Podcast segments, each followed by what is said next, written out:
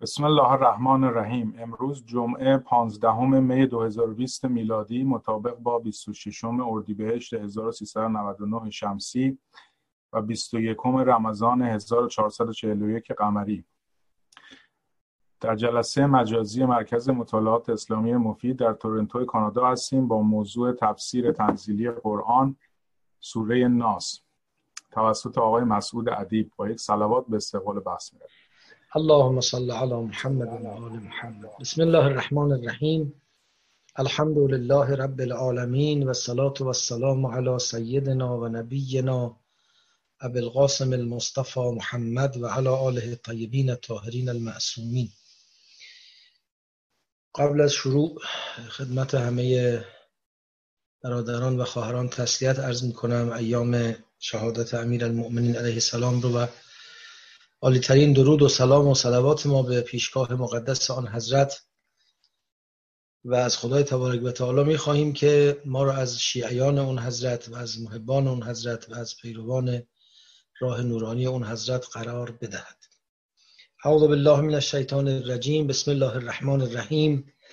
قل اعوذ برب الناس ملك الناس اله الناس من شر الوسواس الخناس الذي يوسوس في صدور الناس من الجنة والناس. خب این آخرین سوره قرآن کریم 114 این سوره به ترتیب مصحف شریف است که بنابر جدول ها ما به عنوان 21 کمین سوره نازله داریم باش مواجه میشیم. اگرچه این سوره مثل سوره فلق بعضی گفتند که در مدینه نازل شده و چنان که در جلسه قبل عرض کردم شعن نزولی هم برای ذکر کردن که داستان سحر کردن پیامبر توسط فردی یهودی بوده است که عرض کردیم اون داستان اصلش خیلی قابل پذیرش نیست و تازه اگه درست هم باشد منافاتی با اینکه این سوره در مکه نازل شده باشه و اونجا به کار رفته باشه نداره. کوتاهی آیات آهنگ آیات و ادبیات سوره به سور مکی نزدیکتره و خب جدول ها و گزارشات هم حاکی از مکی بودن این سوره است. و چنان که در جلسه قبل عرض کردم بعضی هم گفتند که اصلا سوره فلق و ناس با هم نازل شده در پی هم نازل شده.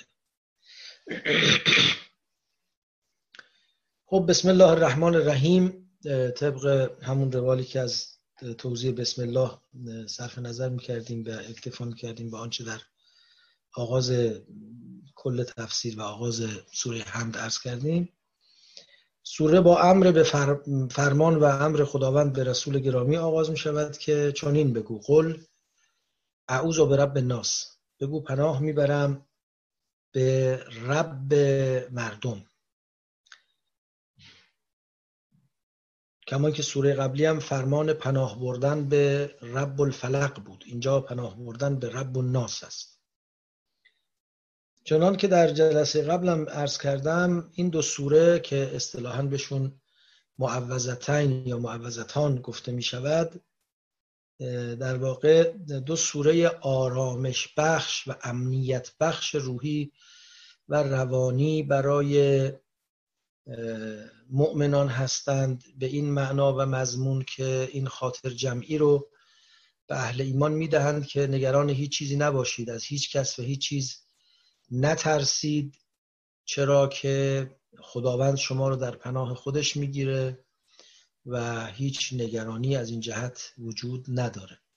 در سوره قبلی با اشاره به اون چیزایی که به طور متعارف مردم ازش میترسیدند تاریکی شب و خطراتی که از جانب انسانها و یا موجودات درنده و همه اتفاقات ناگوار در شب ممکن اتفاق بیفته و نگرانی از سحر و جادو یا نگرانی از توطئهگران و نمامانی که در پیوندهای اجتماعی خلل ایجاد می‌کنند و ظهور و بروز حسد. این چیزهایی بود که خیلی هم واقعا مهم بود هم در ذهن مردم مخاطب ترس و وحشتی ایجاد می‌کرد.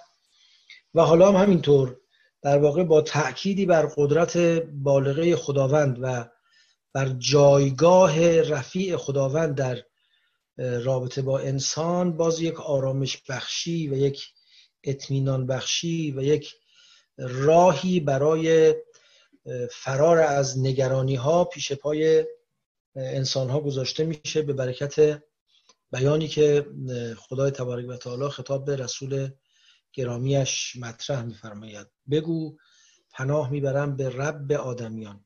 خب معمولا انسان هر وقت احساس خطر می‌کنه اولین جایی که پناه می‌بره نسبت به اون, به اون کسی به اون جایگاهی پناه می‌بره که احساس می‌کنه اختیاردارشه مربیشه بچه‌ای که میترسه به دامن مادر میآویزه. خدمتکار اگه احساس خطری تو خونه کنه پیش صاحب کار میاد. عرض می‌کنم که انسان اگر احساس نگرانی و استرابی تو زندگی خانوادگی کنه اول همه سراغ همسرش میره. یعنی معمولا اون کسی که یک جنبه ربوبیت و نظارت و مدیریت و تربیت نسبت به انسان داره انسان در اولین موقع خطر اولین کسی که سراغش میره اونه. خب بگو پناه می‌برم به کسی که رب همه ناس است. ناس گفتن اوناس بوده در حقیقت و در تخفیف کلام. ناس شده و به معنای جمع آدمیان مردم همه آدمیان. وقتی اشاره میشه از کلمه ناس استفاده میشه. ملک ناس. در واقع این ملک ناس عطف بیان است به رب ناس. در واقع اینجوریه. قل اعوذ به ملک ناس. ملک یعنی پادشاه. خب مرحله دوم آدم اگه توی خونه از پدرش مادرش همسرش صاحبکارش رئیس شرکتش نتونست کمک بگیره در فرو نشاندن نگرانی و خطر پناه می‌بره به یه قدرت برتر. تلفن می‌زنه به پلیس به آتش نشانی. به قول اینجا یا به 911 زنگ می‌زنه. و یا حالا به تعبیر عامترش به صاحب قدرت پناه می‌بره به ملک. از ملک می‌خواد او رو حفاظت کنه. احساس می‌کنه اون رب او مثلا شاید کفایت نکنه حالا باید ملک پادر میانی کنه.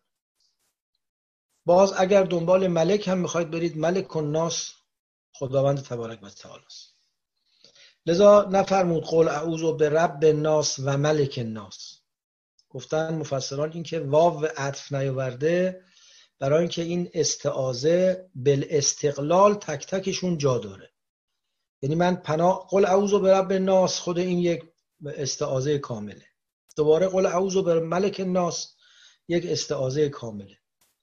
و قل اعوذ به اله ناس باز اون یک استعازه کامله لذا عطفشون نکرده. اینا رو به صورت بدل یا عطف بیان آورده. قل اعوذ به رب الناس. مرحله دوم قل اعوذ به ملک الناس. زمیرم نیورده. بفرماد قل اعوذ به رب الناس و ملکهم و الههم. نه. خدا به عنوان رب کفایت می‌کنه که تو به او پناه ببری. و به عنوان ملک کفایت می‌کنه که به او پناه ببری. و باز انسان ها اگر که در رب و ملک این جهانی اونی و کمکی و راه نجاتی پیدا نکنن به دامن معبودشون متوسل میشن. حالا اهل توحید به زل و زیل جلال خداوند تبارک و تعالی متوسل میشن و خدا نکرده مشرکین هم به بودهاشون به خدایان دروغینشون پناه می‌برن دیگه. اصلا یکی از دلایل جستجوی خداوند این احساس بیپناهی و تنهایی انسان هست که با رو کردن به اله اون رو می‌خواد تدارک کنه. باز اله کیه؟ چیزی جز الله تبارک و تعالی نیست. لذا خدا به عنوان رب ناس بل استقلال به عنوان ملک ناس بل استقلال و به عنوان اله ناس بل استقلال ایمنی بخش ما از هر خطری است و باید به او پناه برد و خدای تعالی به پیامبرش دستور میده بگو که این گفتن هم اعلان به عموم هم در واقع اظهار و آشکار کردن این نگاه پیامبر و این پناه آوردن پیغمبره که قل اعوذ به رب الناس ملک الناس اله الناس. پناه می‌برم به مربی و پروردگار آدمیان. بگو پناه می‌برم به پادشاه آدمیان و بگو پناه می‌برم به معبود آدمیان. خب این کسی که باید به او پناه برد. از چی پناه می‌بری؟ از چی همچی ترسیدی که پناه می‌بری؟ من شر الوسواس الخناس. از شر وسواس خناس. وسواس اسم در واقع اسم مستر هست. یا به تعبیری حاصل مستر هست. مثل دانش. دانش اسمه دانستن مستر دانش اسمه وسوسه. یا وسواس. این مستره مثل زلزله یا زلزال مثل همهمه. این مستر وسواس به فتح واو اسم مستر یا حاصل مستر خب اینجا وسوسه کننده وسوسه نامیده شده. وسوسه به معنای اسمی کلمه. چرا که فقط به عنوان حیث وسوسه دیده شده. مشهور میگن وقتی میگید زیدون عدلون این خیلی بالاتر از اینه که بگید زیدون عادلون. وقتی میگید زیدون عادلون یعنی یه صفتی به نام عدالت وجود داره که زید آراسته به این صفت است. ولی وقتی میگید زیدون عدلون یعنی زید خود عدالته. تجسم عدالته. پناه می‌برم به خدا از شر آنچه تجسم وسوسه است. خود وسوسه است. وسوسه یعنی چی؟ اصل وسوسه یعنی به آرامی سخن گفتن. سخنی رو به آرامی در گوش کسی زمزمه کردن. وس اصلش وسه بوده. وسه یعنی به آرامی با صدای آرام سخنی رو در گوش کسی خوندن. وسوسه توش یک نوع استمرار و تکرار این سخن آرام هم هست. اون خلجانات درونی اون احساسات درونی که آدم احساس می‌کنه یه حرفی هی خودش رو تو دلش حضور میده هی خودش رو به اون نشان میده هی تو گوشش تنین میندازه.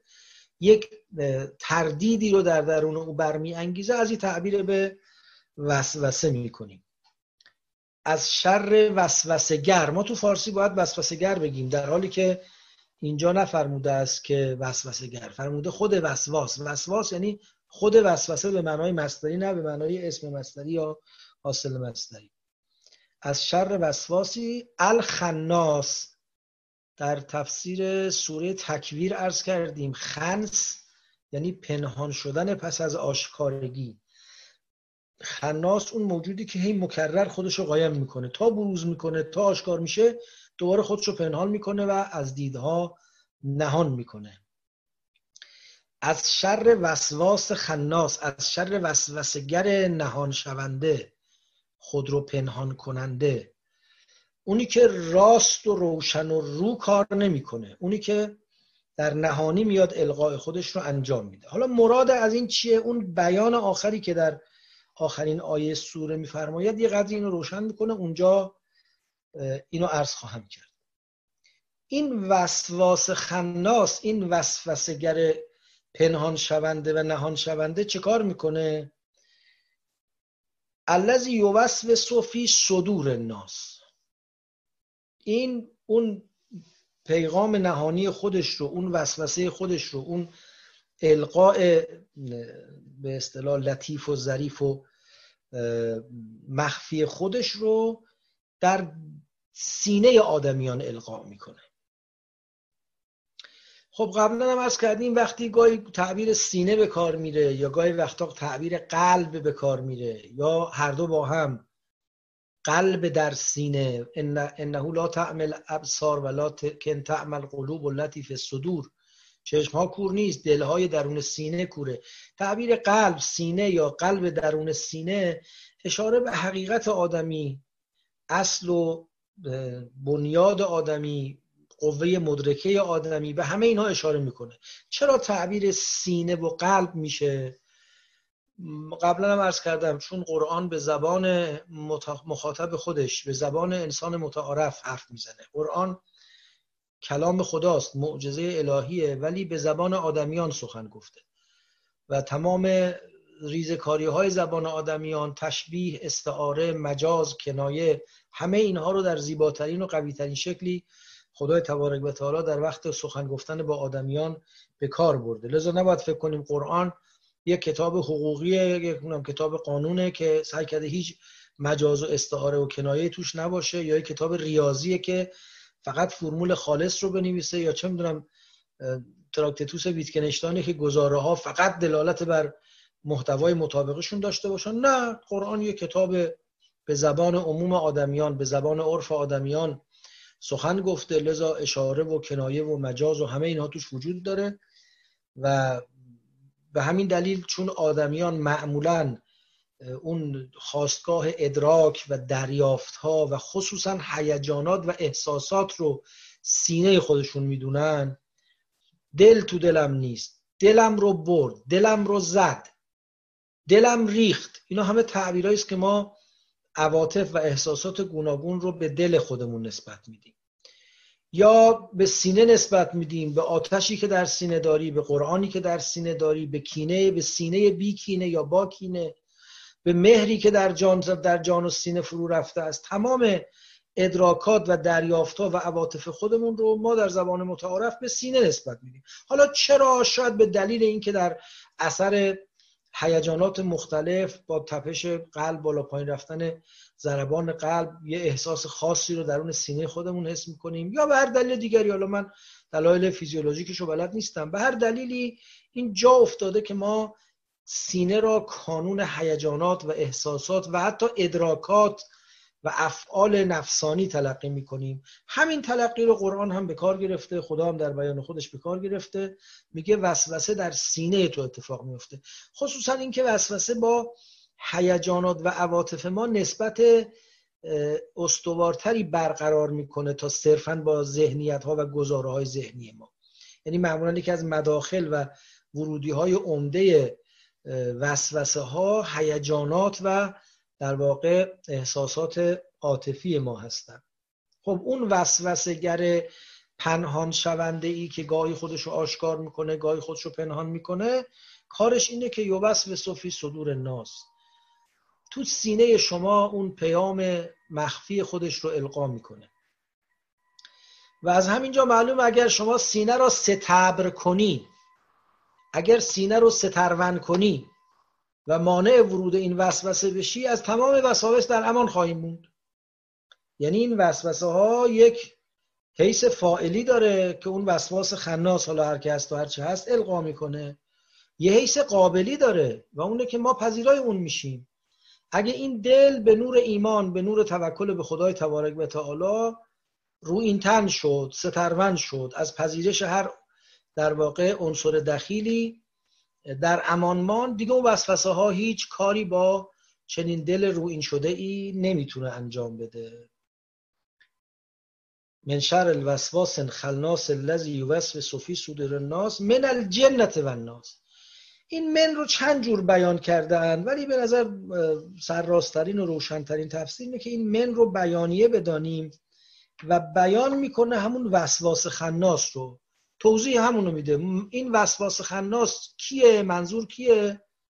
الجنه و الناس دو گروهن. جنیان و آدمیان. خب وسوسه جنیان خناس باشه ناپیدا باشه رو خوب می‌فهمیم.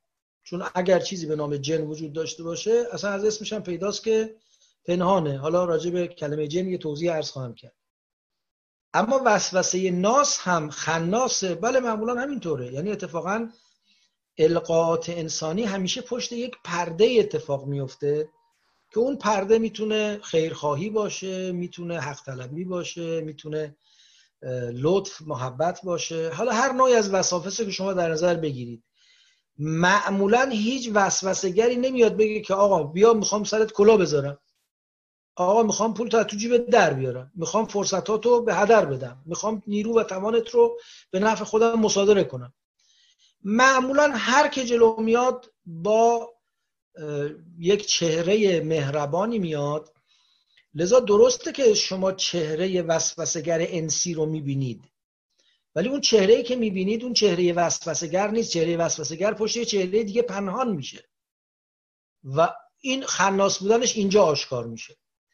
حالا شما ببینید از وسوسه های فردی آدمایی که میان تو گوشه که می‌خونن زندگی ها رو به هم می‌زنن پول آدم رو ازشون می‌گیرن وقتشون رو می‌گیرن آدم رو نوکر بیجیر مواجب خودشون می‌کنن. تا وسوسه های جمعی یک حرکت عظیمی تو دنیا ایجاد می‌کنن. حالا یه ذره اینجا حرف به اصطلاح امروزی بزنیم. واقعش ما خب بالاخره بخوایم یا نخواهیم تو همه دنیا عملا در نظام به حال اقتصاد سرمایداری واقع شدیم و گرفتار شدیم. اقتصاد سرمایداری هم بناش بر تولید بیشتر و مصرف بیشتره.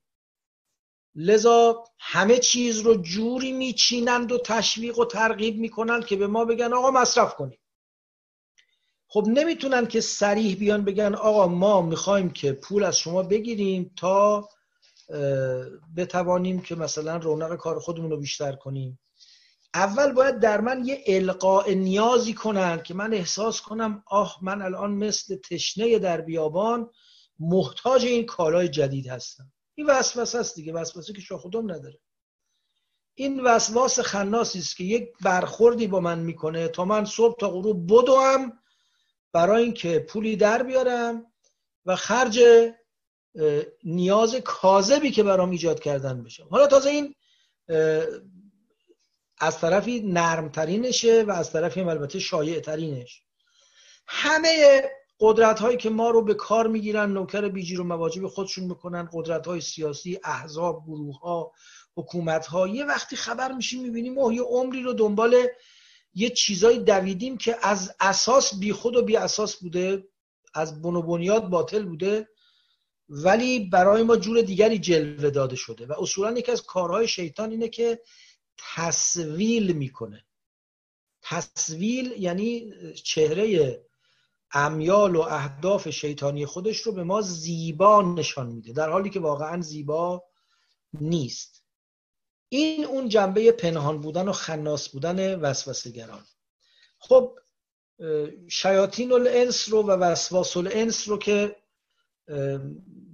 معلصف زیاد دیدیم و سرکار باش داشتیم. شیاطین الجن مراد چیه؟ واقعش اینه که اینجا اولین باری است که به ترتیب نزول اگر پیش بریم بحث جن در میان آمده به صورت آشکار. البته بحث مجنون در سوره قلم به کار آمد و اونجا هم به بالملازمه اشاره به مسئله و موضوع جن داشت. ولی اینجا اولین باری است که از جن سخن به میان میاد. خب واژه جن به معنای پنهان شده.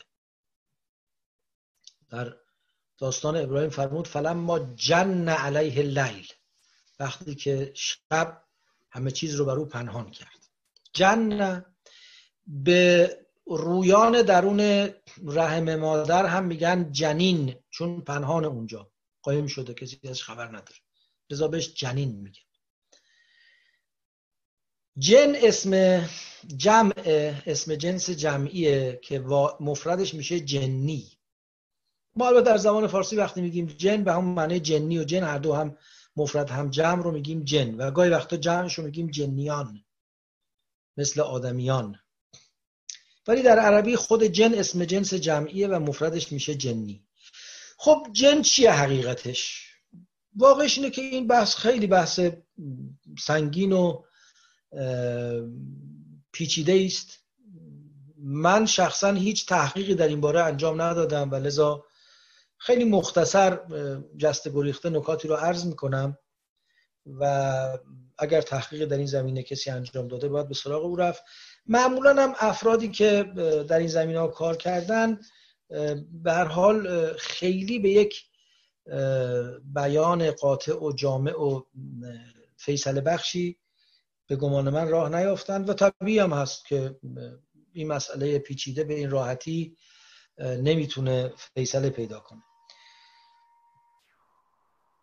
خب در قرآن کریم خیلی جاها از جن و جنیان سخن گفته شده و مهمتر از همه این که قرآن موجودی به نام شیطان رو معرفی می‌کنه و بعد تصریح می‌کنه که شیطان از جن بوده است. و فسق عن امر ربه و از طاعت خدا خارج شده. بنابراین به ذهن میاد که شیطان و مجموعه شیاطین الجن یه گروهی از موجوداتن که منشأ پاره آثارن در عالم و قبل از اینکه قرآن به این مقدار به بحث جن بپردازه البته در خود فرهنگ عربی هم موضوع جن مطرح بوده نسبت به جن اعتقاداتی داشتن. براش قدرت های ویژه قائل بودن. اون رو گاهی در ربوبیت خداوند شریک می‌دونستن. معتقد بودن که جنیان می‌تونن از عوالم غیب با خبر بشن و اخبار رو در اختیار پاره انسان ها قرار بدن. آدمایی بودن که مدعی ارتباط با جن بودن و بر این اساس کهانت می‌کردن پیشگویی می‌کردن. یه جریان زنده و حی و حاضری بوده در جامعه ای که قرآن نازل شده.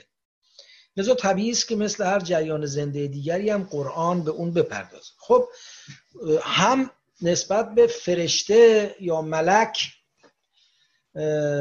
در جامعه اون روز این احساس و این تلقی وجود داشته که موجودات مطرح و تأثیر گذارین هم نسبت به جن و البته بیشتر فرشتگان رو دارای نیروی خیر و قدرت خیر تلقی می‌کردن و جنیان رو دارای نیروی شر و قدرت شر تلقی می‌کردن. قرآن هم اصل قضیه رو انکار نکرده. یعنی نیامده به ما بگه نه چیزی به نام ملک وجود نداره یا چیزی به نام جن وجود نداره.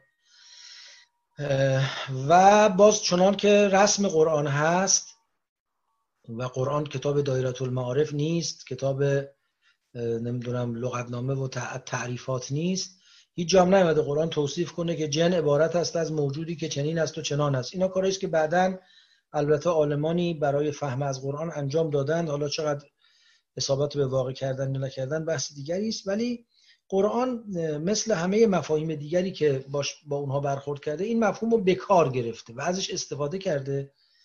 و ما اگه بخوایم به یه معنای روشنی از مفهوم جن در قرآن برسیم باید تمام این کاربردها رو استخراج کنیم و راجبشون بر حال اینا رو با هم بسنجیم کنار هم قرار بدیم. بعد به شواهد و قرائن بیرونی اهم از نکات تاریخی روایات اشعار حکایات همه اینا مراجعه کنیم تا بتونیم یه انگاره از مفهوم جن در قرآن به دست بیاریم. کار بر حال در جای خودش ارزشمندیه. شاید هم کسانی انجام دادن. اتفاقا از اون کاری است که احتمالا علاقه مند و مشتری هم زیاد داره. حالا داخل پرانتز بگم یه وقتی در یه اجتماعی ما نشسته بودیم با جمعی از روحانیون برای کاری جایی اجتماع کرده بودیم. یه روحانی محترم پیرمردی هم اونجا بود. به مناسبتی گفت که آقا من دو تا کتاب نوشتم در عمرم. یک کتاب درباره توحید نوشتم. در هزار نسخه چاپ شده. هنوز یه دیویستایش تو خونه دارم و هنوز خلاصه فروخته نشده. هنوز یه بخشیشو دارم. یه کتابم راجع به جن نوشتم. هر چاپش دو سه هزار تا چاپ خورده تا حالا نه چاپ خورده این کتاب.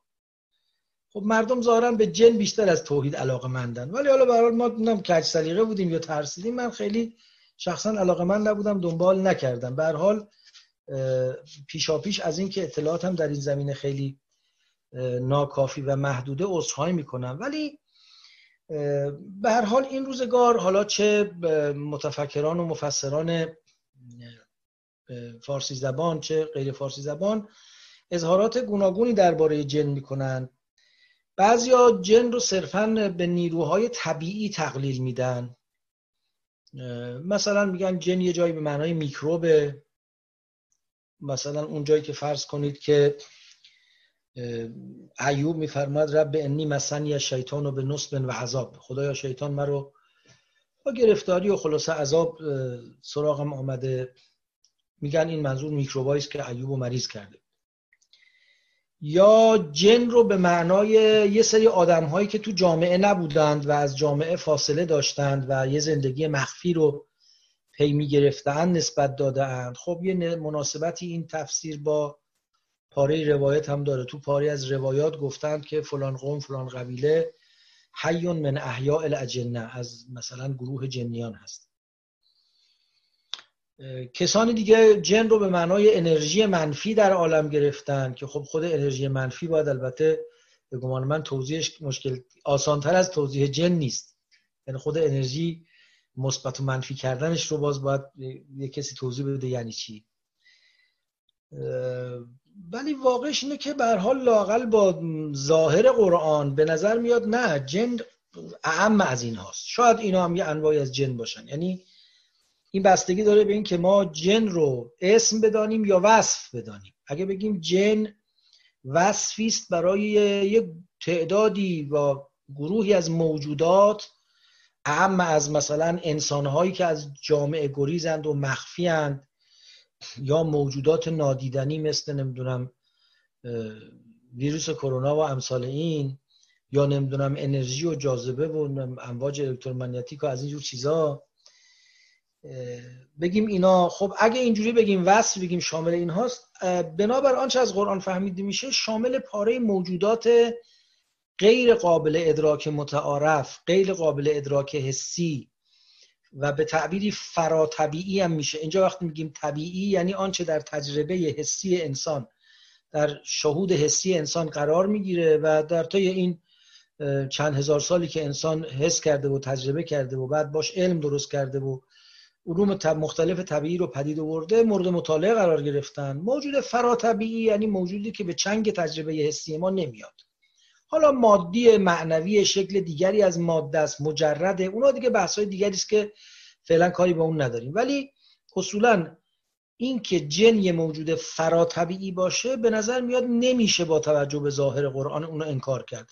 حالا اگر هم نگیم فقط جن بر اون موجود فراتبیعی دلالت داره این احتمال وجود داره که بگیم جن یه معنای وصفی پیدا کرده هم شامل پاره موجودات طبیعی مثل انسانهای بیگانه یا میکروب و امثال اینها میشه هم شامل موجودات فراتبیعی. چرا؟ خب قرآن میفرماید که انسان رو از گل آفریدیم و جن رو و خلق الجان من مار جن من نار.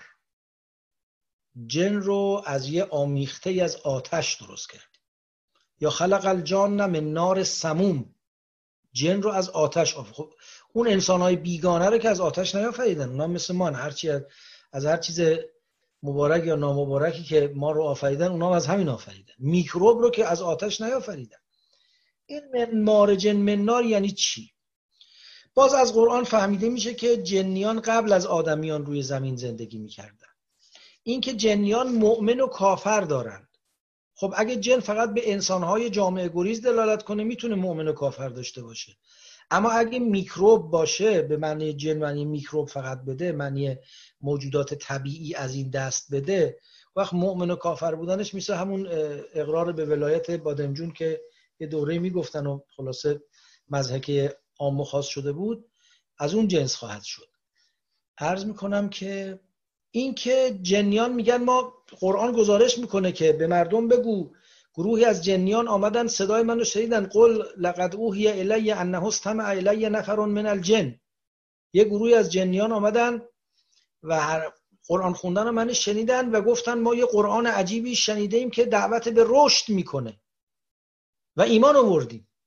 خب این با میکروب با نمی‌دونم اینا چجوری سازگاره؟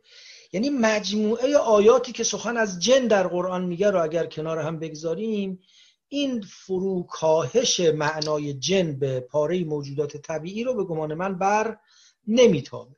و اصولا حالا جدای از بحث جن اصولا این مبنایی که حالا بعض از اندیشمندان بزرگوار معاصر حفظهم الله تعالی در پیش گرفتند که می‌خوان همه این امور رو به امور طبیعی در واقع ریدیوس کنن فروکاهش کنن و دیگه خیال خودشون از امور فراتبیعی راحت کنن. این منطقش رو بنده نمی‌تونم بفهمم که چیه. به چه دلیل؟ مثلا بعض بزرگواران فرمودند که اینا همه در واقع به تعبیر حالا ادبیات فارسی من تعبیر اون بزرگواران رو عرض نمی کنم فهم خودم رو عرض می کنم اینا در واقع صنعت تشخیص توش صورت گرفته. صنعت تشخیص چی بود؟ عرض می‌کنم که اینکه شاعران ما گاهی وقتا برای زیبا کردن کلامشون میادن موجودات غیر شخصی یا فاقد شخصیت رو بهشون شخصیت بخشی می‌کردن. شاهدی گفت به شمعی که امشب در و دیوار مزین کردم. ها؟ شاهد و شمع با هم حرف می‌زنند. به شمع شخصیت می‌داد تا با شاهد محروی با هم به گفتگو بنشینند. شمع و پروانه با هم گفتگو می‌کردن. به قول مرحوم پروین سیر یک روز تعنه زد به پیاز که یک توی میسکین چقدر بدبوی سیر و پیاز به صنعت تشخیص صاحب گفتگو می‌شدن. بعضی از بزرگان معاصر گفتن که بله اینا همه از باب صنعت تشخیص یا به اصطلاح آنتروپومورفیزم انسان انگاری میشن موجودات یا شخصیت دار تلقی میشن در حالی که اینا چیزی جز بیان روابط بین قوای طبیعت نیست. خب این دلیل این حرف چیه؟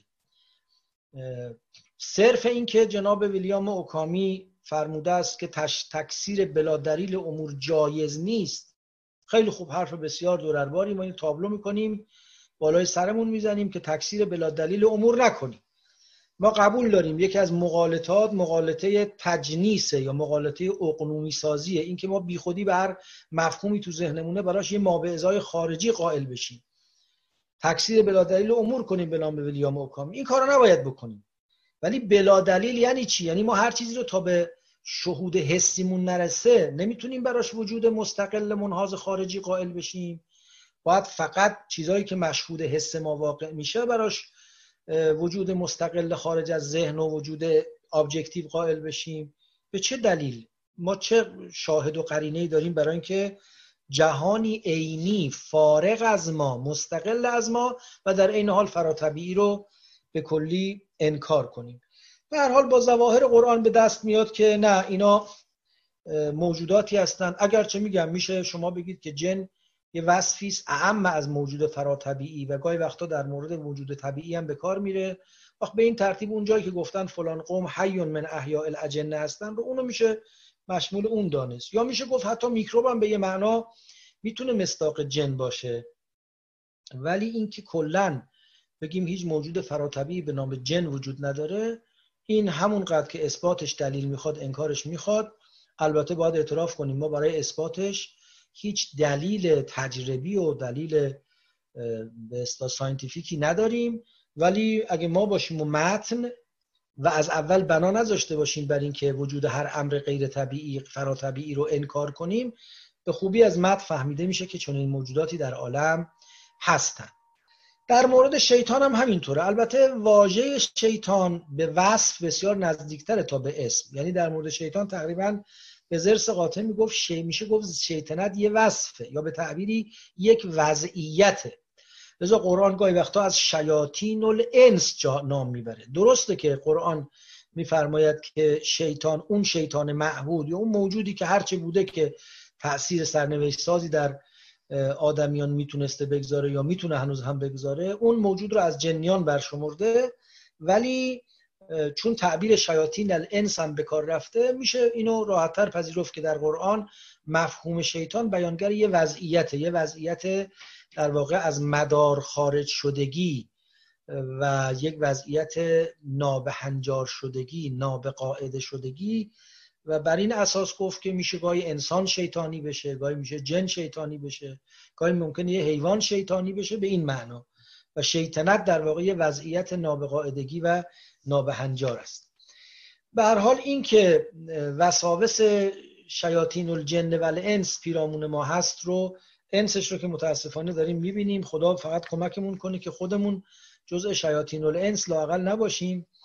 و جن رو هم به هر حال اگر پذیرفتیم که یک موجوداتی هستند که به هر حال یه حدودی دارن یه سغوری دارن ولی اینی که قرآن می‌خواد به ما بیاموزه دو نکته است. اول اینکه هرگز اونا رو بالاتر از اون جایگاهی که هستن نبینید. یعنی این همه تأکیدی که بر تصحیح تفکر عرب عرب جاهلی وجود داره که اونا برای جنیان بین اونا و خدا خیشاوندی برقرار می‌کردن قدرت بیش از حد قائل بودن.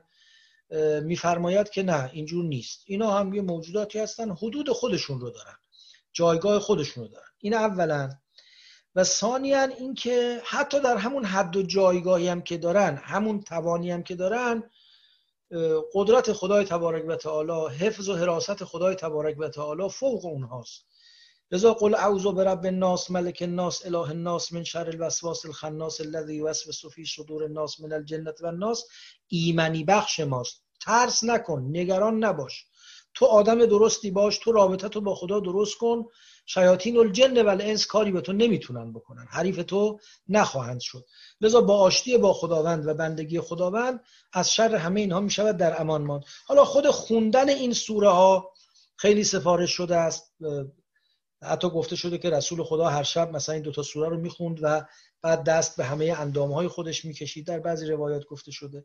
به حال خود خوندن این سوره ها به زبان راندن اونها و توجه به مزامین اونها که این دوتا به اضافه سوره کافرون و توحید که اینا بر حال نقش عمده در ساماندهی ذهنیت یک مسلمان موحد داره اینا می‌تونه حتی آثار تکوینی خارجی هم داشته باشه و به انسان کمک کنه. ارز کردیم یکی از نکاتی که از اون تصورات غلطی است که در دوره جاهلیت نسبت به جن وجود داره و قرآن خیلی سعی کرده اونها رو تصحیح کنه. ولی در عین حال اینکه ما انسان ها تحت تاثیر بالاخره عوامل ناپیدایی قرار می‌گیریم اینو نمیشه انکار کرد و میشه پاره از اون عوامل رو تاثیر جنیان دونست.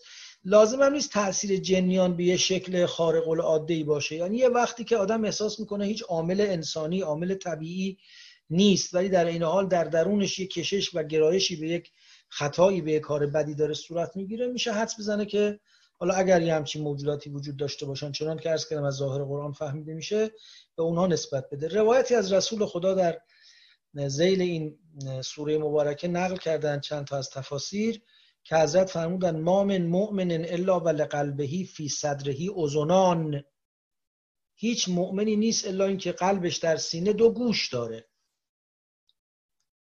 ازنون ینفس فیه الملک. یه گوشش رو فرشته درش میدمه و ازنون ینفس فیه الوسواس الخناس. و یک گوشش رو هم وسوسهگر پنهان شونده درش میدمه. فیعید الله المؤمن مؤمنه بالملک. ولی خدا مؤمنین رو اگه کسی اهل ایمان باشه با اون فرشته کمک می‌کنه مددش می‌کنه. و هو قوله سبحانه و ایدهم به روح من.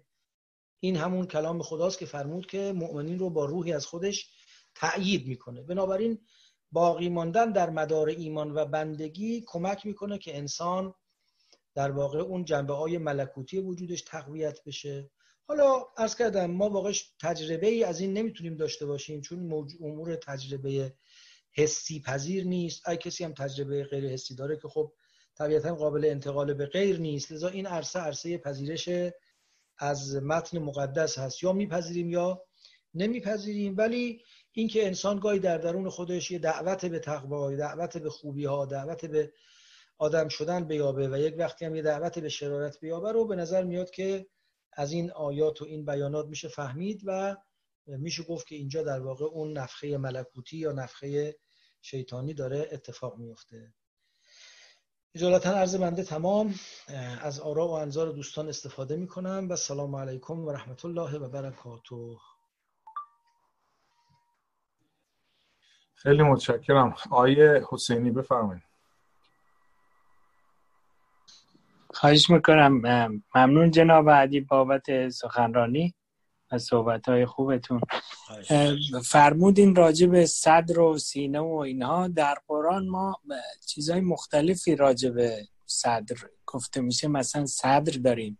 الفاظ مختلفی به کار برده شده. لفظ صدر هست لفظ قلب هست لفظ فعاد هست. شاید چند تا دیگه هم باشه. الان من حضور ذهن ندارم. خواستم ببینم این وجه کارکردشون دلیل خاصی داره. یعنی توی مکانها و زمانهای مختلف چرا لفظهای مختلف به کار برده شد؟ بله خیلی سال خوبیه. عرض می‌کنم که اولا اینکه مدلول همه این الفاظ یکیه. مدلولشون. یعنی همه این الفاظ به یک حقیقت خارجی اشاره دارن و اون هویت و حقیقت وجود انسان. خب؟ اما وجه دلالت در هر لفظی با لفظ دیگه فرق می‌کنه. که طبیعتا یه تناسبی با معنای واژه پیدا می‌کنه. مثلا صدر یعنی سینه. خب کی سینه گفته میشه؟ اون جایی که پای شاید مثلا عواطف و احساسات بیشتر وسط میاد. خود قلب رو گاهی قلب گفته گاهی فعاد گفته که هر دو باز به یک معناست. ولی هر کدوم یه ظرافت معنایی داره. من الان متاسفانه به یاد ندارم معنای تک تک اینها رو. یادم میاد یه وقتی حالا در این شب عزیز یاد کنیم یه دانشجوی محترمی در دانشگاه مفید داشتیم که معلصف خودش خانوادش در یک حادثه هولناک رانندگی به رحمت خدا رفتن. پایان نامه ایشون درباره تحقیق همین واژه ها در قرآن کریم و نسبت اونها به عقل بود. کار خیلی زیبایی کرده بود و یه نسخه هم طبیعتا در دست من هست ولی ایران من الان دسترسی ندارم. ولی به یاد میارم با یه تحقیق لغوی خیلی زیبا و کارآمد نشون داده بود که وقتی فعاد گفته میشه میگه به چی اشاره داره وقتی قلب گفته میشه به چی اشاره داره وقتی لب گفته میشه وقتی نوها گفته میشه و امثال اینها هجر گفته میشه. واجه های متعددی رو قرآن به کار می‌بره. هر کدوم یه جنبه دلالت معنایی متمایز داره ولی نهایتا داره به ادراک آدمی و حقیقت آدمی اشاره می‌کنه. اما جهات مختلفش رو من من متاسفانه جهات مختلفش رو الان مستحضر نیستم که بخوام خدمتون عرض کنم. باید کار یا باید کار بشه یا اگه دسترسی پیدا کنیم به کار اون فقید سعید بتونیم اونو خدمتون منتقل کنیم. خیلی ممنون. خواهش خیلی متشکرم. آقای مکرچی بفرمایید؟ خیلی ممنون. اشاره کردید به صدا میاد؟ بله. بله. اشاره کردید به ویلیام ورکم که به حسب من نفهمیدم بالاخره اون مسئله حل میشه اون ناسازگاری یا نه. اما سوال دیگه اینه که ببینید من از نفهمیدم. این این اولی تا اینجای مطلبتون رو نفهمیدم. دوباره بگید. چون اشاره فرمودید به ویلیام ورکم که پیچیدگی نباید زیاد کرد. به نظر می‌رسه این مسئله حل نشد دیگه. شما نه ببینید عذر می‌خوام. من قاعده ای رو که ویلیام اوکامی گفته قاعده خیلی ارزشمندی قبول دارم. تکثیر بلا دلیل امور جایز نیست. شما دلیلی نباید بر اشیاء عالم افزود. خب؟ اما بلا دلیل و بیهوده یعنی چی؟ حتی اگه خود ویلیام اوکامی الان سر از گور در بگه منظور من از بلا دلیل چیزی که شاهد تجربی نداشته باشه میگیم قاعده درسته ولی معیارت غلطه. okay. از نظر ما بلا دلیل چیزی نیست که شاهد تجربی نداشته باشه. ممکنه یه چیزی شاهد تجربی نداشته باشه ولی ما برای شاهد درون متن دینی قائل باشیم.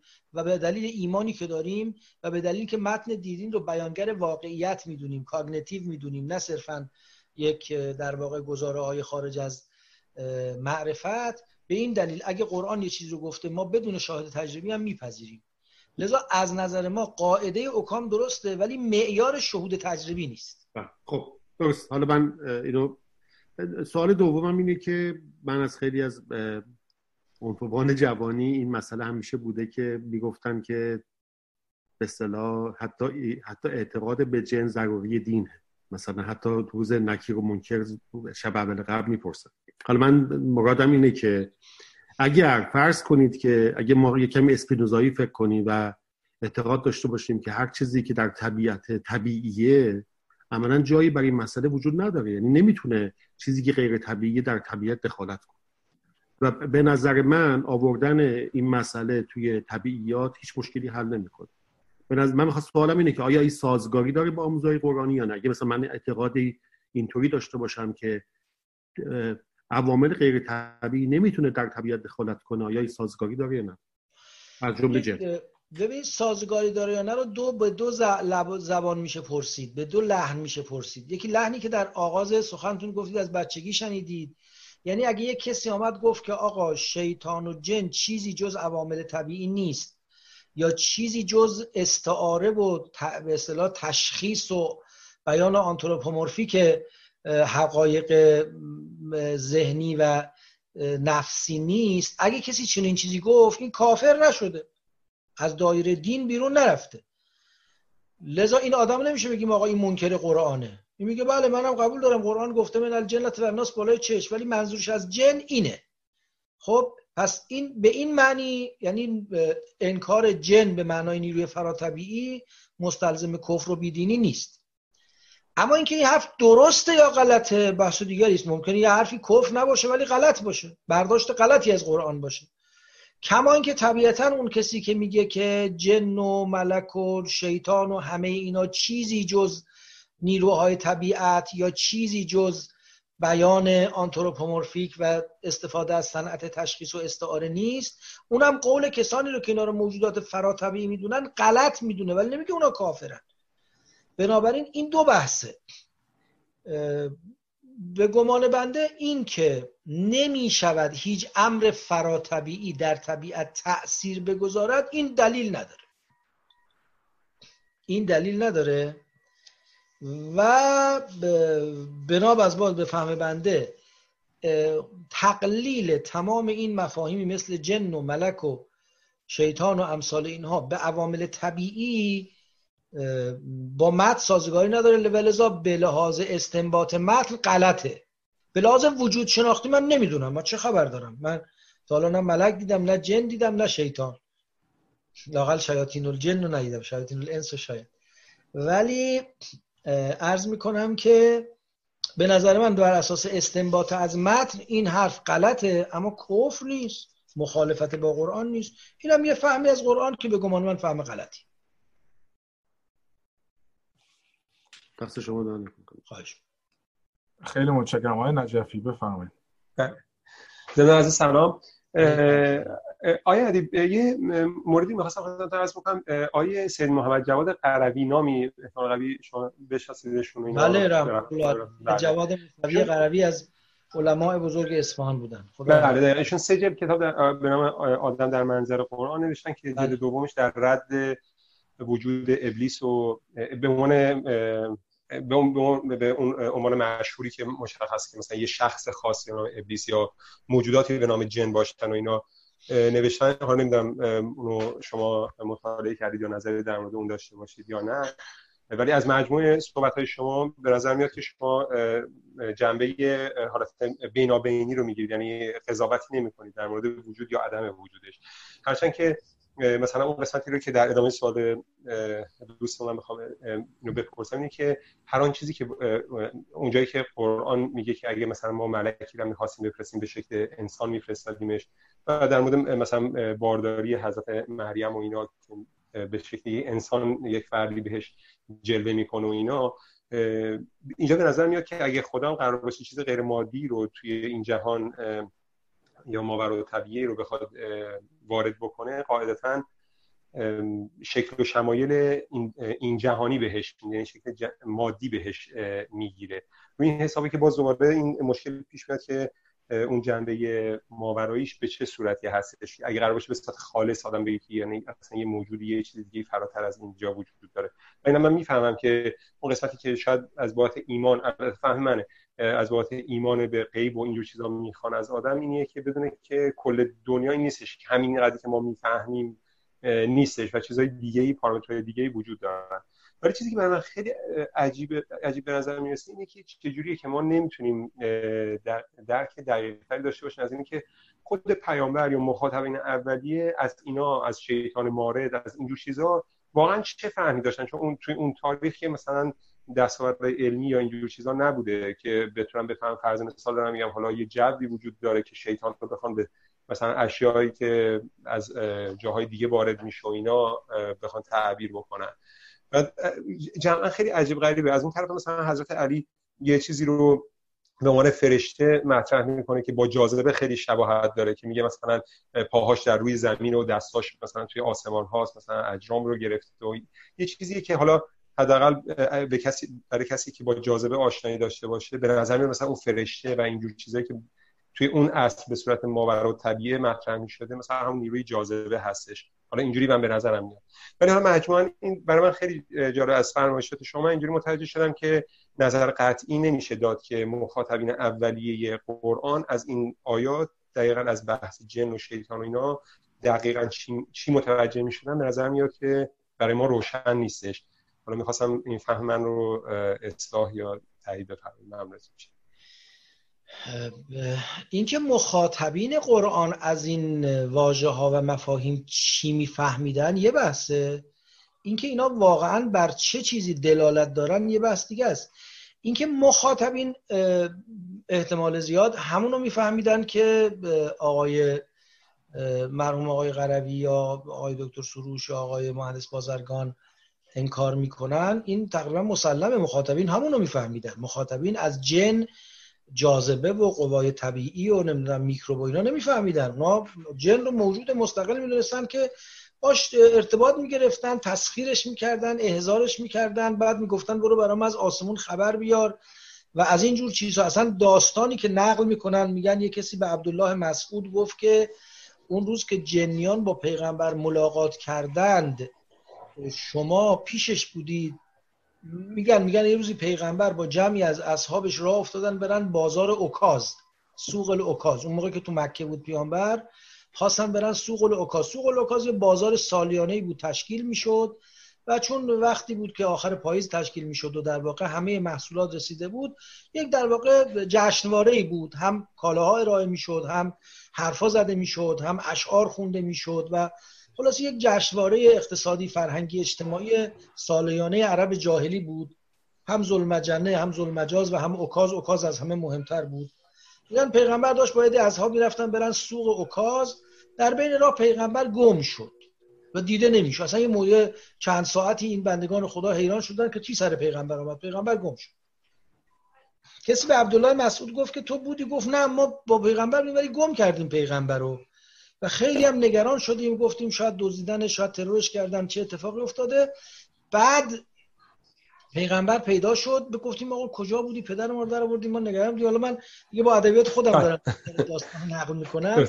خلاصه پدر ما در اومد و کجا بودی و نگران شدیم. حضرت گفت که بیایید من با گروهی از جنیان ملاقات کردم و عرض می‌کنم که اینم اینجا نشسته بودن اینجا آتیش روشن کردن اینجا آثار آتیش روشن کردنشون هست. اینجا با هم حرف زدیم فلان و مثلا یه آثاری رو نشونه اینا داد. و بعد این بوده که عده از به اصطلاح کاهنان عرب که عرب کاهن توشون عده بودن کاهن نه به معنای مسیحی کلمه یعنی روحانی در واقع معنوی به معنای پیشگو. عده از پیشگویان عرب که حالا پیشگویان عجیب غریبی هم تو این عربا بوده. معمولا هم پیشگوهای آدمای بدبخت افلیج خاک بر سر بیچاره ای بودن. مثلا که از اینا کسی به نام ستایه که این حالا نمی‌دونم راشیتیست داشته چی بدبختی داشته انقدر بدنش نرم بوده که اصلا سر پا نمی‌تونسته بیسته. یا آدم گنده بوده همیشه افتاده بوده مسطح بوده ستایی بهش می‌گفتن یا آدمی بوده بهش می‌گفتن شق. یه چش داشته یه دست داشته یه پا داشته اصلا گویی نصف آدم بوده. بهش می‌گفتن شق نصفه. خب یه اینجور آدمای شق و ستای ادیب الممالک فراوانی فراوانی میگه از شق و ستای این سخنان پرس زمانی اینا مردم می‌رفتن پیش اینا خلاصه مشورت می‌کردن سر کتاب براشون با می‌کردن و از اینجور چیزا اینا هم جنیان رو استخدام می‌کردن. می‌گفتن برید اخبار آسمان رو برای ما بیارید. بعد میگه جنیان آمده بودن اخبار آسمان رو بگیرن دیدن که درها بسته است. قرآن به این اشاره می‌کنه که کنا نقعد منها مقاعد السم فمن یستمع الا آن یجد له شهابا رصدا ما می نشستیم یه جایی از آسمون گوش می‌دادیم به یه چیزایی. حالا آسمان یعنی چی؟ چجوری می نشستن واقعش نمی‌دونیم ما. ولی الان دیگه نمیشه گوش داد. خلاصه کانال های ارتباطی رو بستن که تو روایت میگن با در واقع تولد رسول خدا این اتفاق افتاده که راه دیگه بسته شده. خب؟ حالا میگم اینا رو من اصلا داوری ندارم فقط دارم نقل می‌کنم. و میان به کاهنا میگن آقا خبری نیست در بسته بود ما چیزی نفهمیدیم. اونا گفتن یه اتفاقی رو زمین افتاده که درا رو بستن. ببینید چه خبره. اونا آمدن برخورد کردن به پیغمبر که آمده بود پیغمبرم بازار و اوکاز. بعد با پیغمبر که ملاقات کردن پیغمبر براشون قرآن خوند گفتن عجب حرفای حسابیه. ما خلاصه کاسبی جنبازیمون رو ول می‌کنیم خود جنیان گفتن. و انا سمعنا قرآنا عجبا یهدی الی الرشد فآمنا به. این اینه به عنوان واقعه جن ازش یاد می‌کنن که خب جاش هم خیلی نزدیک مسجد الحرام دور نبوده. همین الان یه مسجدی توی در واقع اون شارع مسجد الحرام که به سمت میدان معابده میاد یه مسجدی است با رقم 142 مشخص شده. حالا بهش میگن مسجد ابراهیم جندرابی. ولی میگن اونجا مثلا عذر می‌خوام پایینتر از مسجد ابراهیم جندرابی مسجد جن هست که اصلا هم به اسم مسجد جن خونده.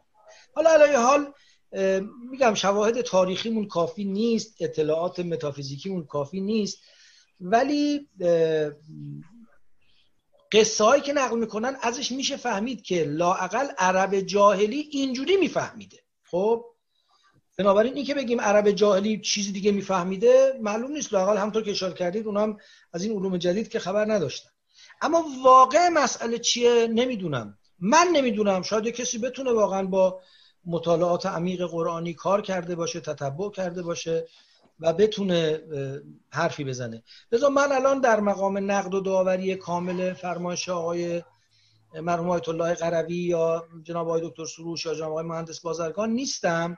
ولی می‌خوام بگم مبنای این استنکاری که این بزرگان و بزرگان دیگری انجام میدن صرفا همین هست که به اصطلاح ما باید تا می‌تونیم بر اساس مبانی طبیعی همه چیز رو تبیین کنیم. این مبنا رو من نمی‌فهمم از کجا آوردن.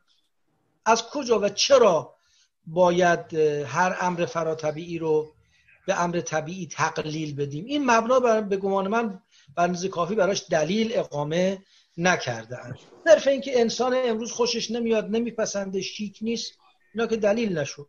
انسان امروز خیلی داره ممکنه خوشش نیاد در حالی که واقعیت نداشته باشه یا داشته باشه. مثلا حد اکثر از نظر شما میگم این حالت خونسا داره. از قرآن نمیشه دلیل براش من من تعلیق حکم کنم چون من بلد نیستم. آره. من نمیگم اون گزار خونساز عرض می‌کنم من آره. بیشتر از این بلد نیستم. ولی درسته. این ادعایی که این بزرگواران می‌کنن مستند به یه پیشفرضی است که اون پیشفرض اثبات نشده درست متوجه است متوجه است بلد باشه. بله. خیلی ممنون از توضیحتون. متشکرم از لطف شما. ممنون. شب شما بخیر. خیلی متشکرم. آقای سپهری بفرمایید. اصلا که همه که شما فرمودید گمان می‌کردن که مرکز ادراکات قلبه. که خب این منظور اینطور نیست اما این فهم زمانه بوده در اون موقع. بعد حالا میگن که جنی وجود داره که خلق اصلا از آتش آفریده شده. آیا این می‌تونه مثل همین قلب که مرکز فهم تلقی شده باشه که بیشتر متکی باشه بر فرهنگ زمانه تا یک چیز واقعی تری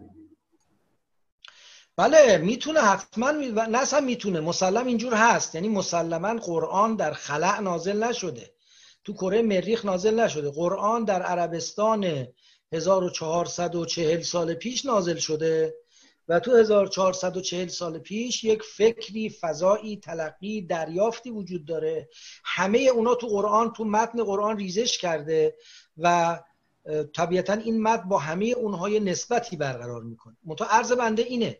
وقتی میریم آیات ناظر به جن رو تو قرآن می‌خونیم اینجور نیست که بگیم فقط تلقی عمومی رو داره می‌کنه داره خبر میده. ببینید یه وقتی قرآن میفرماید تعمل قلوب التي فی صدور. دلی که در سینه از کور شده. همه می‌فهمن دل در سینه یعنی چی. حالا فهم عمومی اون روز میگه مرکز ادراک قلبه امروز میگه مرکز ادراک مغزه. ممکنه بعد بفهمیم نه اتفاقا یه تعاملی بین قلب و مغزم برقراره. یعنی اینم که حالا فکر می‌کنیم فقط مرکز ادراک مغزه اینم یه یه, یه به اصطلاح برداشت دیگه یک تئوریه. شاید اینم بعدا معلوم بشه. نه بین واقعا بقیه اندامه ها و سلول ها هم هست دیگه. کمان که حالا الان لاقل پاره از اطلاعات رو میگید تو کدهای ژنتیکی تو دی ای که تو تک تک سلول ها هست پاره اطلاعات حیاتی و مهم اونجا ذخیره میشه. واقعش اینه که اطلاعات ما در این زمینه کامل نیست. قرآن به زبان عرف حرف زده. ولی همین قرآن به زبان عرف حرف زده که یه جاهایی میشه حد زد. وقتی میگه که طائفه از اجنه آمدن منظورش آدمای پنهان بوده باشن مثلا. اما یه جای میگه خلق الجان من مارج من نار. یعنی داره یه گزاره سریح پوسکنده راجع به مبدع جن مطرح می‌کنه. این دیگه غیر از اینه که جن رو به نحو طبعی در کلام به کار برده باشه. ببینید شما یه وقتی میگید که عرض می‌کنم مثلث سه زاویه داره تعریف نمی‌کنید مثلث سه زل داره. از سه زاویه دار بودنش به طور طبعی فهمیده میشه سه زل هم داره. اما وقتی میگید مثلث سه زل داره. اینجا نمی‌تونید بگید سه زل بودن به طور طبعی فهمیده شده. مقصود شما این بوده که بگید مثلث سه زل داره. من می‌خوام بگم پاره از آیات قرآن وقتی از جن اسم میاره به نظر میاد که میشه اونها رو فرو کاست به در واقع متفاهم مخاطبین. اما یه جاهایش نه یه اطلاعاتی داره میده که اصلا با فروکاستن جن به مسائل طبیعی نمی‌تونید حلش کنید. یا باید بگید اینا استوره است و استعاره است و مجاز است و شعر است و که خب حجمش وقتی زیاد میشه دیگه با یه متن جاندار زنده نمی‌سازه. ببینید استعاره و استوره هم جا داره تو متن. من منکرش نیستم. اما باید یه تناسبی با مجموعه متن و سیاق برقرار کنه. وقتی درباره سلیمان داره میگه که من یعتیکم به عرشها قبل ان یعتونی مسلمین. کی می‌تونه تخت این بلقیس رو قبل از اینکه تسلیم من بشن و بیان برای من بیاره؟ قال افریتون من الجن انا آتی که بهی قبل ان یقوم من مقامک. افریتی از جن حالا بگیم این جن اینجا یعنی عرض می‌کنم که اقوام جامعه گریزی که دستگیر شدن مجبور شدن بیان برای سلیمان کار کنن. یه ده اینو میگن. خب یعنی چی؟ یه افریت جن می‌تونه از نمی‌دونم دوردست از فلانجا تخت رو برداره تا تو از جاد بلند نشدی بیاره. و قال الذي عنده علم من الكتاب انا آتی که بهی قبل ان یرتد الیک طرف اتفاقا یه انسی که یه علمی از کتاب داره بهتر از اینو می‌تونه انجام بده. ما اینو چجوری میشه فقط طبیعت شناسانه معنا کرد؟ نمی‌دونم شایدم توضیح به طلبه شایدم انجام بشه. من نمی‌خوام داوری قطعی کنم. من می‌خوام بگم پیشورز این که ما باب هر گونه تطبیق غیر فیزیکال و غیر طبیعت شناسانه رو بر اینها ببندیم پیشورز این باب بستن اون گزارش که گویی هیچ امر فراتبیعی نمی‌تونه وجود داشته باشه. خب به چه دلیل نمی‌تونه وجود داشته باشه؟ به چه دلیل؟ من اثبات تجربی نمی‌تونم بکنم. اثبات برهانی هم نمی‌تونم بکنم. ولی اگه تو متنی که به عنوان متن کاگنیتیو بهش ایمان دارم آمد تا دلیلی برای رد کردنش نداشته باشم ردشم نمی‌تونم بکنم. بله یه جایی همون داستان حضرت سلیمان میگه که اجنه براش محاریب و تماثیل می ساختن محراب می ساختن ممکنه بگیم خب محراب سازی گروه صنعتگری بودن از یه جایی اینا رو اسیر کرده بودن آورده بودن آشنایی با این قوم نبودن ازشون تعبیر جن کرده می‌خوره. اما افریتون من الجن میگه من این تخت و تا اجاد بلنشی برات میارم این نمی‌خوره. من می‌خوام بگم مجموعه متن که می‌بینیم با این تفسیری که این بزرگواران معاصر می‌کنن به گمان من جور در نمیاد. خیلی متشکرم. آقای سلطانی بفرمایید.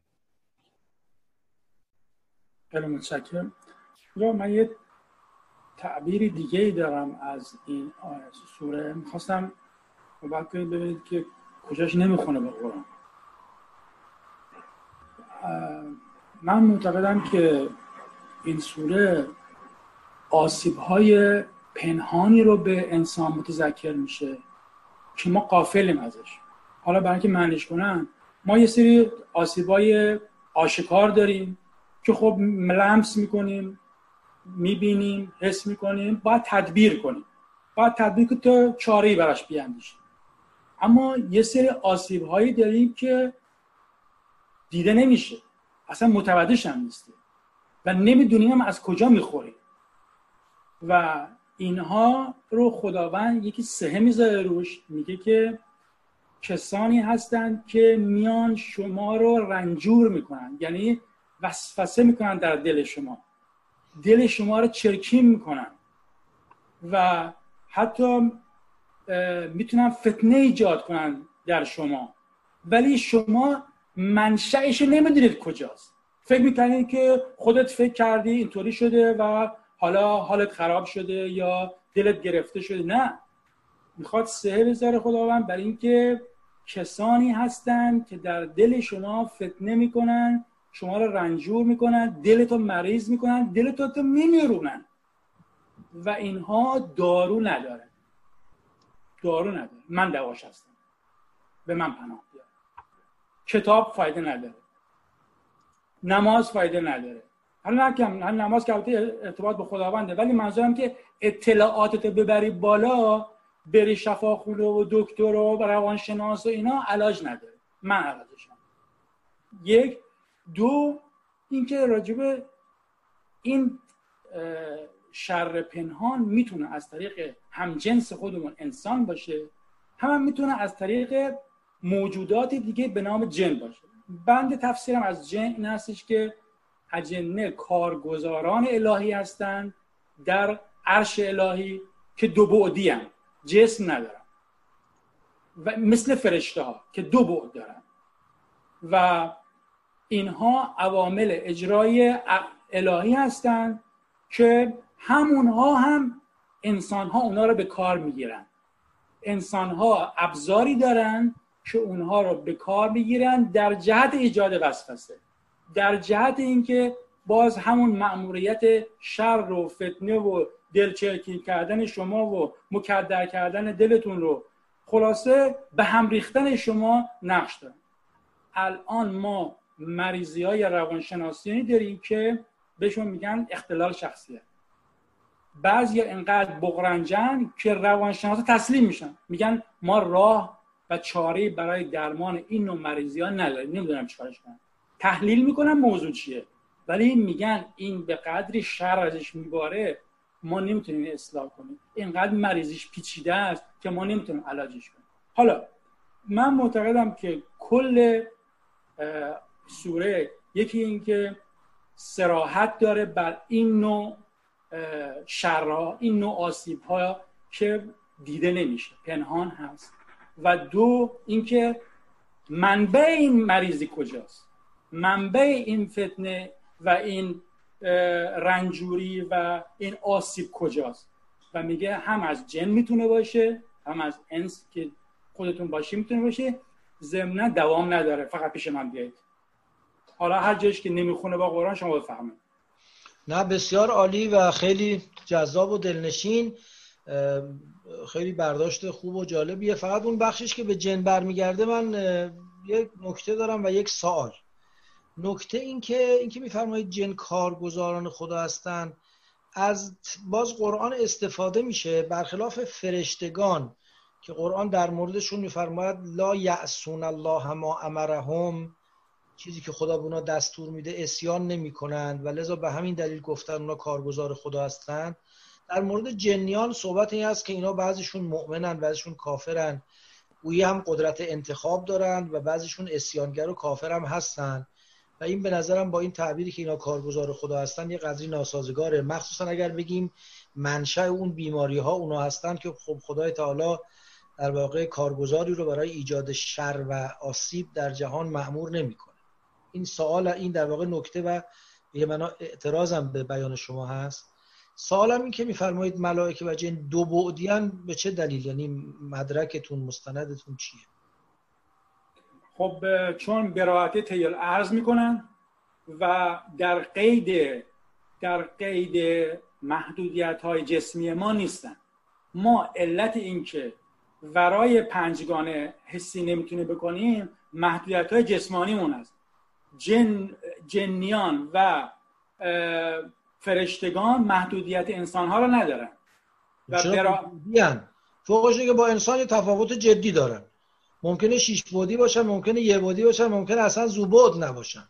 چرا دو بودی؟ بود جسم ندارن. شما ببینید ما چرا ورای ورای این جسمانی نیستن. جسمانی نیستن. خیلی خوب. حالا اینم یه نکته ایه ولی به گمانم این که میفرمایید کارگزار خداوندن به گمانم خیلی با فهم بنده ناقابل از قرآن سازگار نیست. حالا اون قسمتی که شما فرمودید که خداوند کارگزار شر را نمی آفرینه کاملا هم صحیح میفرمایید. اما خداوند انسان رو می آفرینه که این انسان می‌تونه شر خودش درست بله پس به این معنا اگه بگید درسته. به این انسان میره همونطور که ملائکه کارگزار بفرمایید همونطور که همه موجودات کارگزار خدا هست. یعنی انسان و جن و ملک و آتیش و آب و همه کارگزار خدا به این معنی بله جن هم کارگزار خداست حتی کافرش هم کارگزار خداست. به این معنی درست. نه وقت من من می‌خوام ادعا کنم که انسان ها ابزاری دارن یعنی علمی دارن که میان این اجنه رو اونیش که بشه اونیش که مؤمن هست تن نمیده. ولی پس رو به استخدام می‌گیره برای شر آفریده.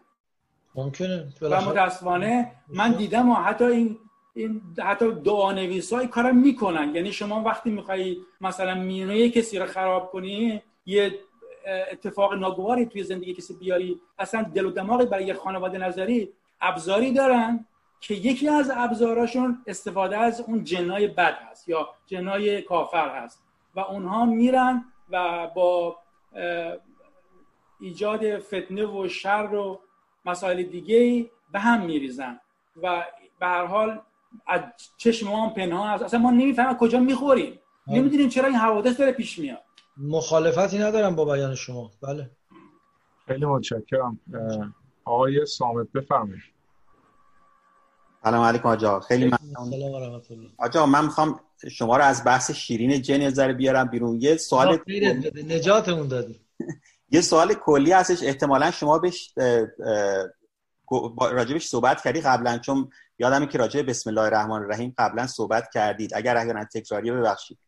چون من یه سخنرانی جدیدن شنیدم که گفته شد که در واقع در زمان پیغمبر در اون زمان خداوند با دو نام توی دو قسمت شمالی و جنوبی جزیرت العرب در یک قسمتش به نام الله و در یک قسمتش به نام رحمان شناخته می‌شد و استفاده می‌شده از این اسم برای رجوع کردن به خدا.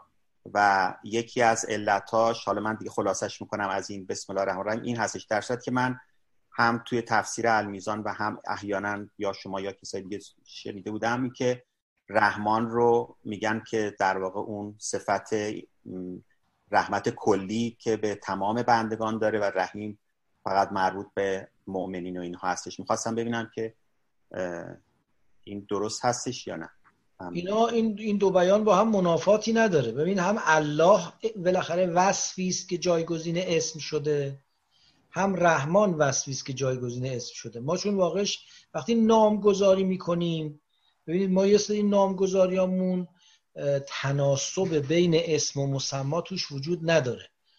اصطلاحا این اهل فرهنگستان میگن بعضی نام ها شفافن تعبیر فرهنگستانی ها اینه. بعضی نام ها کدرن مثلا شما وقتی این چیزی که میپوشیم مثلا کرونا آمده پلاستیکیشو باید بپوشیم بیایم بیرون به چی میگیم؟ ما میگیم دستکش.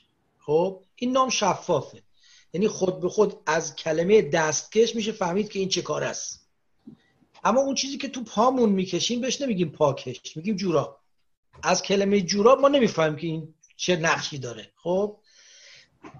به تعبیری حالا میشه ازش به تعبیر اسم مشتق مثلا اسم برد. یه اسمایی وصفی که جایگزین اسم شدن یا از کارکرد یا از ویژگی های مسما استخراج میشن. یه اسمایی ما نمی‌دونیم. حالا یه زمانی شاید باز اونم وصف بوده کم کم تبدیل به اسم شده ولی برای ما دلالتی بر ویژگی های مسما نداره. خب؟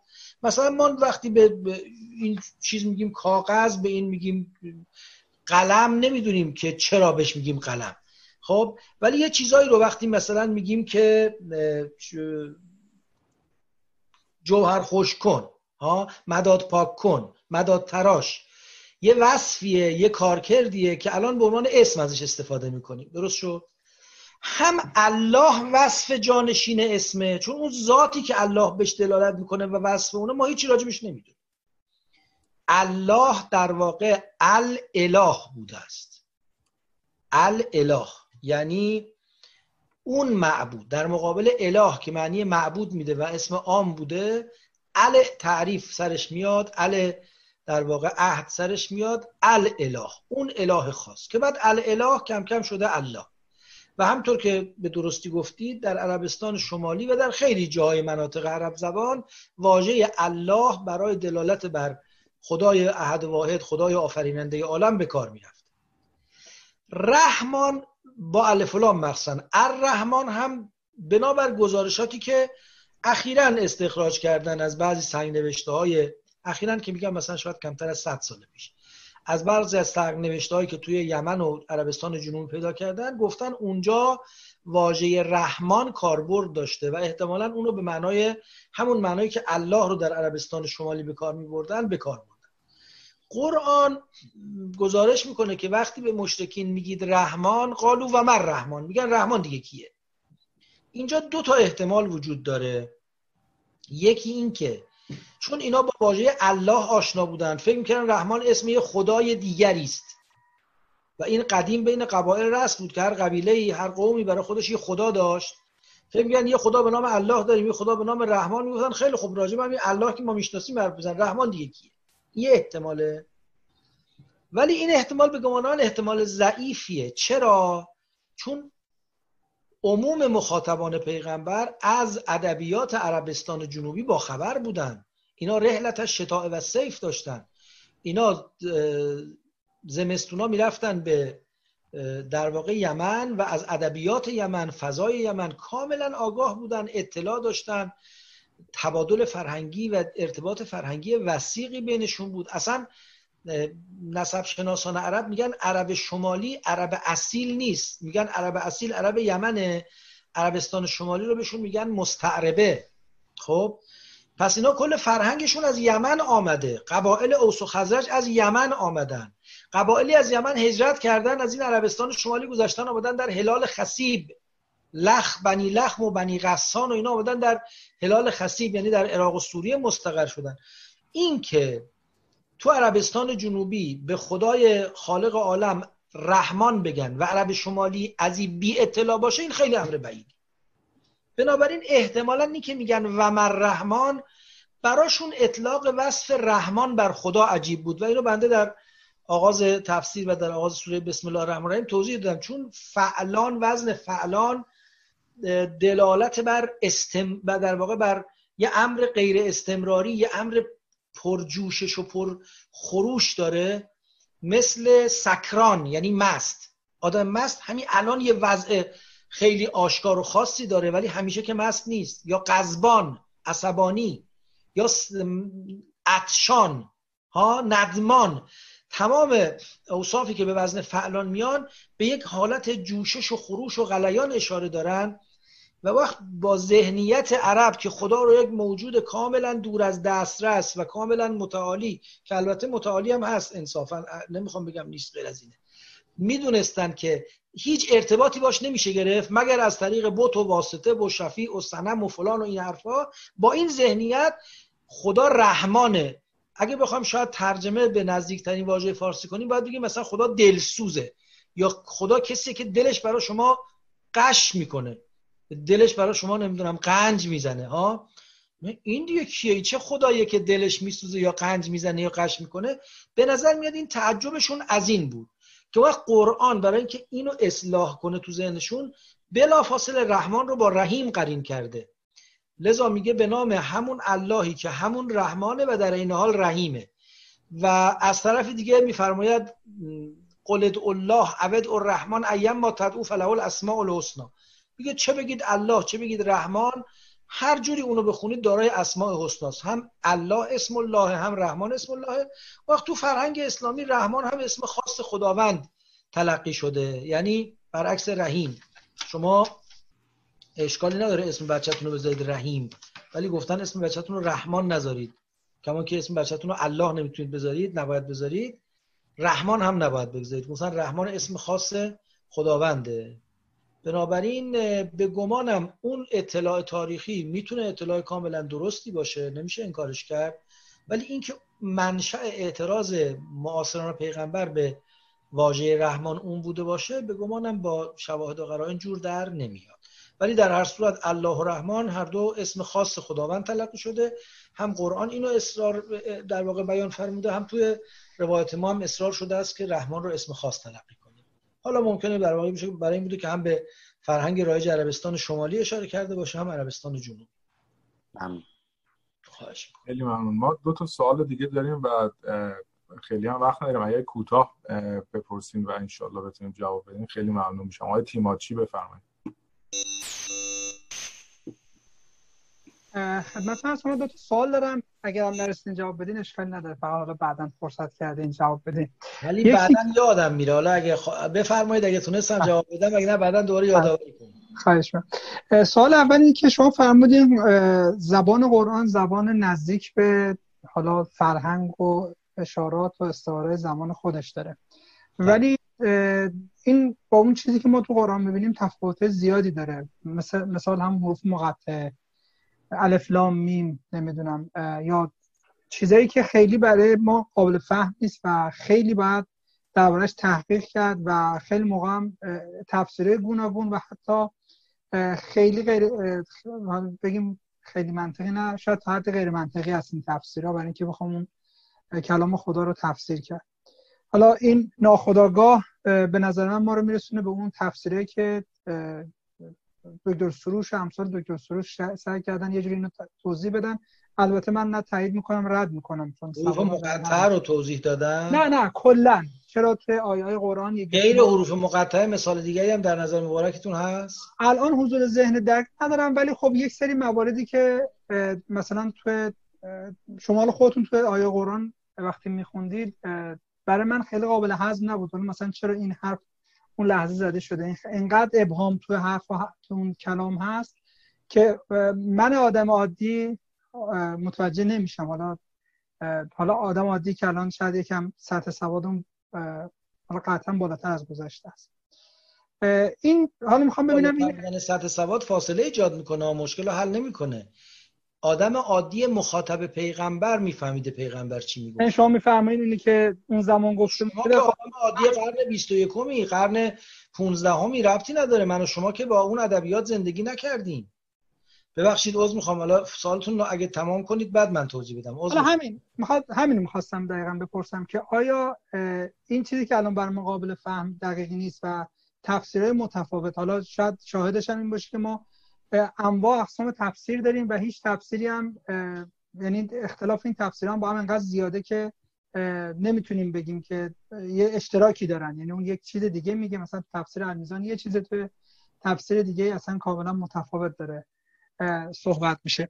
این یه نکته هستش. حالا می‌خواستم ببینم که این همون نکته که شما فرمودین شاید بگین نه این حرفا زمان پیغمبر هم قابل فهم و الان برای ما شاید قابل فهم نیست چون تو خب اگه اون سال دیگه رو بذارید اینو اول من پاسخ عرض کنم. ببینید من نمیگم محتوای قرآن پیام قرآن متناسب با مخاطبشه. من عرض می‌کنم الفاظ قرآن متناسب با مخاطبشه. ادعای ما اینه که پیام قرآن یک پیام انسانیه یک پیام جاودانیه. ولی این پیام جاودانی رو لاجرم حتی اگر خدای همه چیزدان قادر مطلق بخواد با انسان حرف بزنه باید یه وقتی با یه زبانی با انسان سخن بگه. خب؟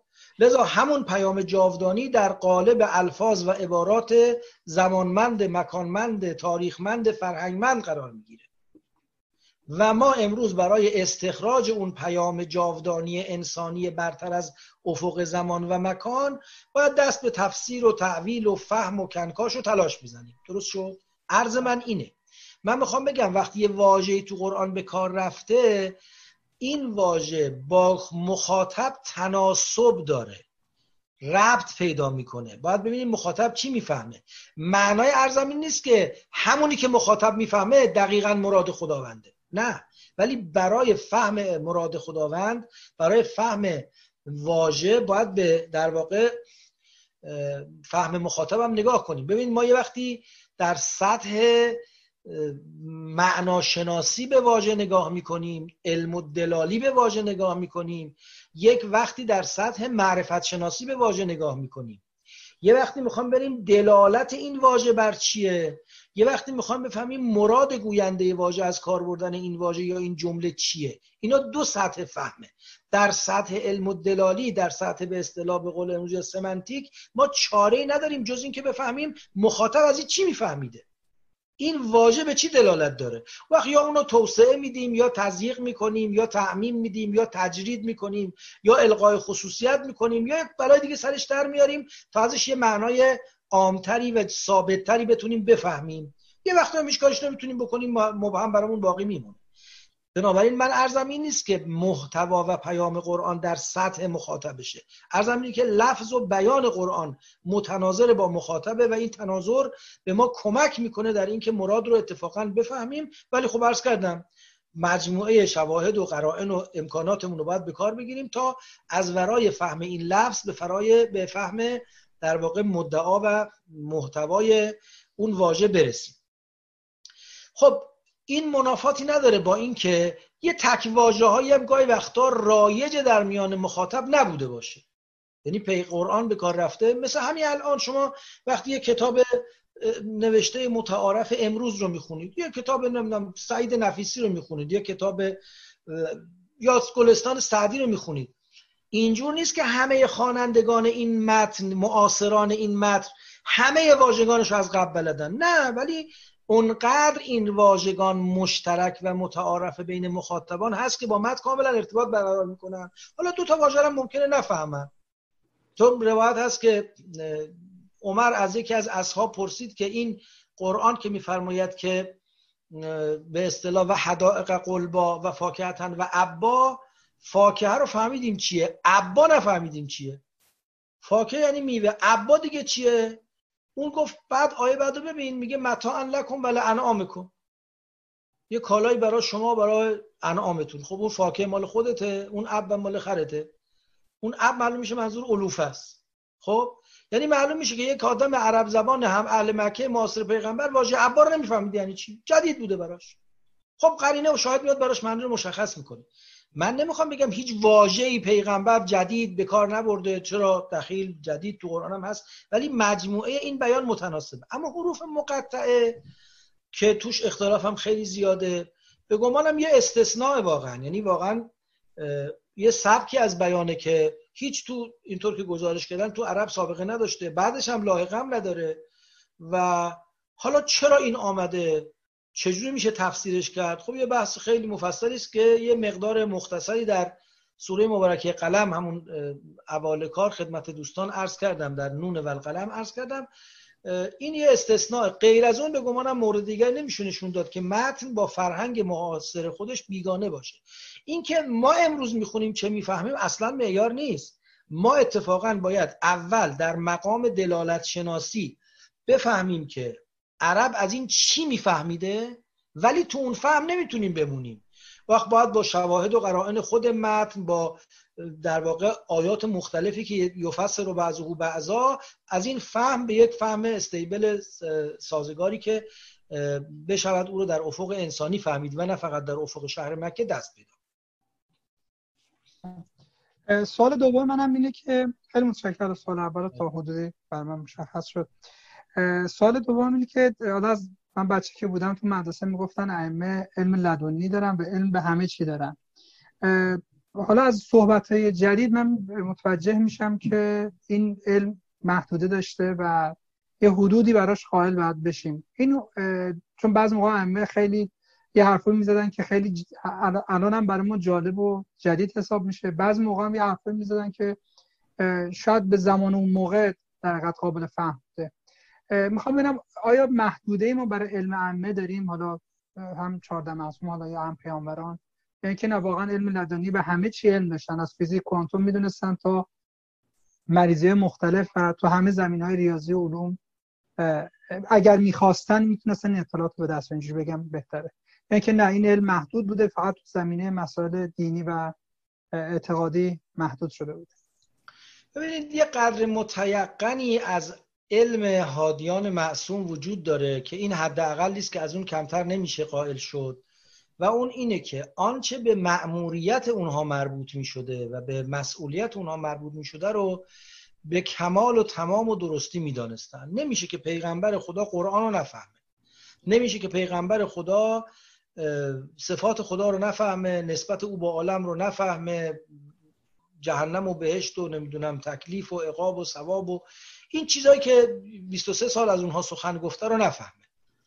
یا در خطا باشه در اونها. ما قائلیم به آن که در تمام علومی و مسائلی که به عرصه مأموریت انبیاء و اولیاء الهی مربوط میشه علم دارن و اطلاع دارن و علمشون از عنایت خداوند شامل حال اونها شده نصیب اونها شده و اینو به عنوان یک حداقلی بهش قائلیم. در ماورای اون اینکه حالا پیغمبر زبان آلمانی هم بلد بوده یا نه فیزیک کوانتوم هم بلد بوده یا نه اینجا اختلاف الناس علا اقوالن. بعضی میگن نه اصلا چه ربطی داره؟ چه فضیلتیه؟ چه ارتباطی با ساحت نبوت پیدا می‌کنه؟ بعضی میگن نه اگه پیغمبر پیغمبره باید هر چیز خوبی در عالم هست پیغمبرم اونو دارا باشه. خب بر این مبنا پس باید پیغمبر زور رستم هم داشته باشه مثل آشیل هم باید رو این تن باشه و مثل اسفندیار. عرض می‌کنم که و خلاصه هرچی هر جا فضیلت انسانی می‌تونیم پیدا کنیم به پیغمبر نسبت بدیم. بعضی هم یه راه حلی پیدا کردن گفتن نه. اینجور بودن که هر چیزی رو می‌خواستن می‌تونستن یاد بگیرن. و اگر چیزی رو بلد نبودن لابد نخواستن. پاره ای از این حدس و گمان ها و بیان ها منصفانه در حد استدلال کلامی بشری باقی مونده. خب ما هم باشون برخورد استدلال بشری می‌کنیم. بعضیاش هم تبدیل شده به روایت. یا را گشتن یه روایت رو پیدا کردن. ازش این استدلال رو بیرون کشیدن. یا اگر پیدا نشده خب بعضی زحمت کشیدن ساختن روایتی برای این کار. و خب شکر الله سعیکم که به حال سعیهم که روایت هم ساختن برامون.